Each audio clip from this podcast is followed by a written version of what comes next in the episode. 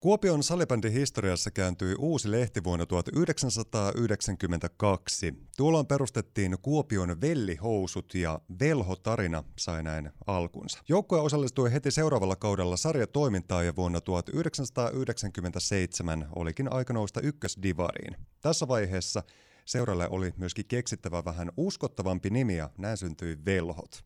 Velhojen matka studentialta opiskelijajoukkueesta liigaseuraksi on ollut pitkä ja värikäs.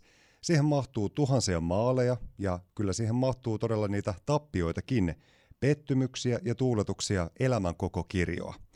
Nyt seura toimii kuitenkin yli kahdeksansataa lisenssipelaajan ja noin kolmenkymmenen joukkueen voimin ja perustukset ne on enemmän kuin vahvat. Ja yhdessä tulevaisuus avautuukin entistä kirkkaampana. Velhojen kuulumisista saamme puhua nyt tarkemmin, kun tämänkertaiseksi urheilijavieraaksi Savon Aallolle on studioon saapunut Velhojen toiminnanjohtaja Panu Lappi. Morjesta Panu ja suuresti tervetuloa studioon vieraaksi. No oikein hyvää huomenta kaikille. Sinä olet yötä myöten tehnyt matkaa ja pitkää matkaa oletkin tehnyt. Sä olet pelireissulla. Kertoisitko vähän siitä, että millainen pelireissu oli? No joo, siis... Äh... harrastuksena valmentajana mukana, naisten liigajoukkueen mukana. Tuossa viikonloppu taas pyörähti, oltiin lauantaina Hämeenlinnassa ja sitten ajeltiin sunnuntaiksi iltapelin Sipooseen ja sitten oltiin aamuyöstä vaille kolme aikaan takaisin Kuopiossa. Niin semmoinen viikonloppureissu siellä, siellä ja tota, kaksi peliä tosiaan oli ohjelmassa. Ja nyt sitten uusi viikko on avautunut hyvinkin silleen, ehkä himpun verran voipuneesti, mutta tyytyväisesti. No juurikin näin, että harrastuksista viikonlopun jälkeen taas maanantai-aamuna töihin. Toisen, toisenlainen tota, näkökulma salibändiin taas, taas viideksi päiväksi. Panu Lappi, sinä olet ollut jo useamman vuoden ajan Velhojen toiminnanjohtaja. Millä sanoin Panu summailisit Velhojen tämänhetkistä tilannetta yleisesti? Mitä Velhoille kuuluu näin syksyllä kaksituhattakaksikymmentäyksi? No perussyksyn kiireet sarjat on pikkuhiljaa alkamassa tai alkaneet osalla ja osalla nuoremmilla vielä, vielä vasta odotellaan ensimmäisiä pelejä ja tietysti mihinkäpä korona ei olisi vaikuttanut, niin tuonut paljon, paljon epävarmuutta ja muutoksia ja tuossa edelliskausi repaaleinen ja sitä edellinenkin loppu kesken, niin varmaan niin kuin kaikilla sellainen toive olisi, että sillä tavalla niin kuin harrastuksen pari tässä normaalisti päästäisiin ja pelaamaan, että kyllähän se pelien puuttuminen niin on viime kaudella niin myös sitten vienyt harrastajia pois.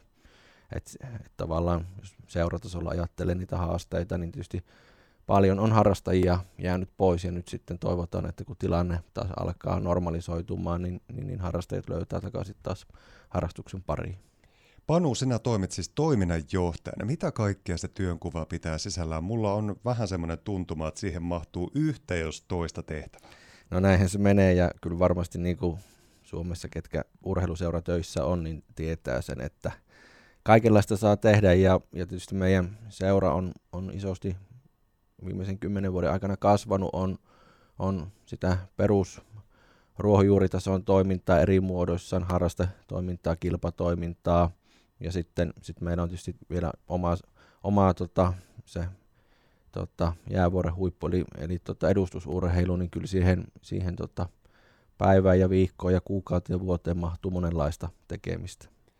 Panu, sä oot todennut, että sulle salibändi ei ole mitenkään sellaista työtä, vaan se on ehkä enemmänkin elämäntapa. Miten sun oma polku aikanaan sit löytyi ton salibändin äärelle? Mikä siinä innosti? Ää, no se varmaan lähti siitä, että, että, että oma vaimo halusi palata takaisin, takaisin tota, aikuisten aikuisten kilpajoukkueeseen ja tota, lupauduin huoltajaksi mukaan muutamalle reissulle ja tavallaan sitä kautta sitten Velhoihin tulin ja tota, sen jälkeen niin, niin sanotusti pelannut kaikki roolit ekana vapaaehtoisena läpi ja sitten oma elämäntilanne, oma elämäntilanne ja kouluttautuminen tota, sitten tuki sitä, että edeltäjä toiminnanjohtaja kun jäi pois. pois seuratoiminnasta ja paikka tuli auki, niin silloin päätin hakea ja sillä tiellä ollaan nyt on reilu kahdeksan vuotta tätä, tätä pestiä niin tuota, tehty. Ja terveisiä lähtee myöskin kotiin vaimolle, hänen ansiostaan myöskin aika paljon on tapahtunut. No juurikin näin. Salibändi kuuluu sun elämään vahvasti myöskin vapaa-ajalla. ja sä oot myöskin kouluttanut ja oikein syventänyt tietotaitoa. Mitä kaikkea se vapaa-ajalla sitten puolestaan toi salibändi näyttäytyy? Valmennat ja oot moninaisessa asiassa mukana. No joo, siis kaksi edellistä kautta olin, olin tota naisten liigajoukkueen päävalmentajana ja nyt sitten tänä vuonna, tänä vuonna tota, niin saatiin, saatiin tota, toinen päävalmentaja siihen ja on sitten mukana siinä valmennustiimissä ja sillä tavalla ehkä kuitenkin vaikka, vaikka niin kuin valmentamisesta ja muusta tykkäänkin, niin se on hieman kevennettyä sitten sitä kokonaiskuormaa. Että aina pitää muistaa tehdä se, että itsellekin niin kuin se rajanveto, että välillä ollaan töissä ja välillä ollaan sitten harrastamassa vaikka niin kuin sinällään laji ja logo on koko ajan samaa.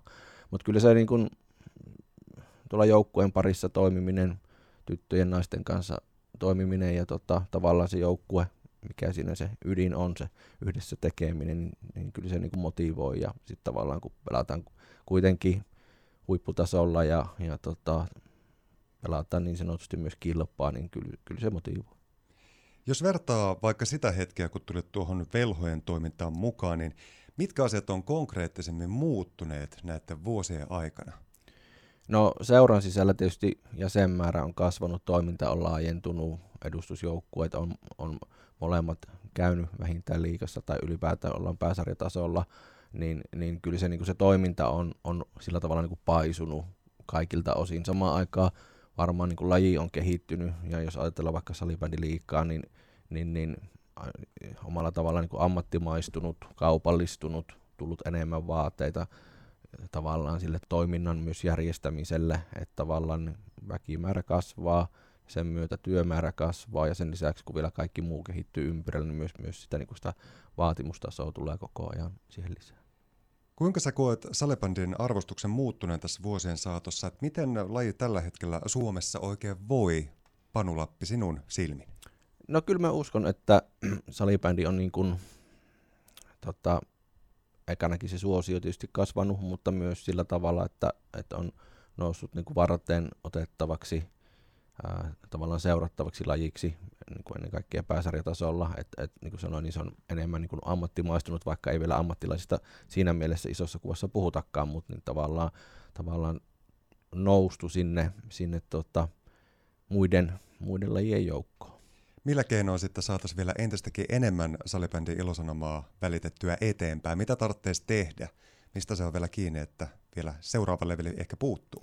No jos, jos taas mennään sieltä edustusurheilun kautta tai liigatason kautta, niin kyllähän siellä tavallaan tämä F-liiga-brändi, mikä tuli viime kaudeksi, ää, kaupallistamistoimenpiteet, kaikki muu se, että miten, miten se niin kuin laji saadaan vielä paremmin näkyviin, minkälaisia tavallaan T V-tuotantoja tehdään ja, ja sitten niin kuin paikkakunnilla, miten pystyy kukakin seura nostamaan omaa profiilia, plus sitten olosuhteet on tietysti yksi iso asia, että et, et salibändi on varmaan niin kuin olosuhdevaatimuksiltaan ollut sellainen laji, että et, tota, ne olosuhteetkin tulee monella paikkakunnalla mukaan luettuna Kuopion niin hieman, hieman perässä, ja tavallaan se, että olosuhteet, kaikki T V-tuotannot, ää, ylipäätään kaupallistuminen, että et seurat pystyy myös niin kun omaa talouttaan parantamaan, niin sitä kauttahan sitten tavallaan se kärkituote kehittyy, ja sitä kautta taas sitten lajinäkyvyys, kun lisääntyy, niin varmasti myös arvostus lisääntyy, ja taas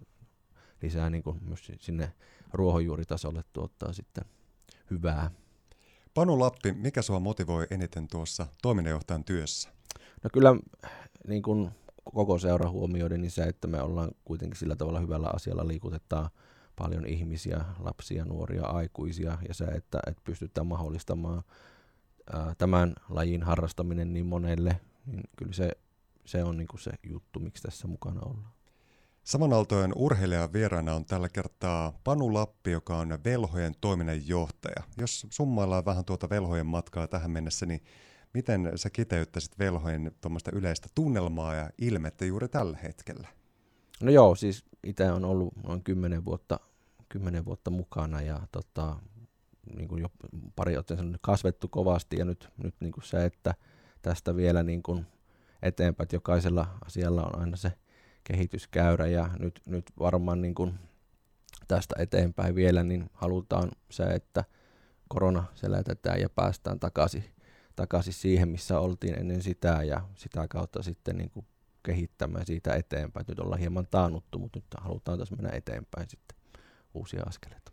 Ja uusia askeleita, niitä otetaan hyvinkin pian. Viikonloppuna jälleen pelejä luvassa, eikö näin? Kyllä, eli lauantaina taas, taas tuota, naisten F-liigaa kello viisitoista ja sitten miesten divaria kello kahdeksantoista perään, niin siinä on taas hyvä salibändi lauantai tulossa koto,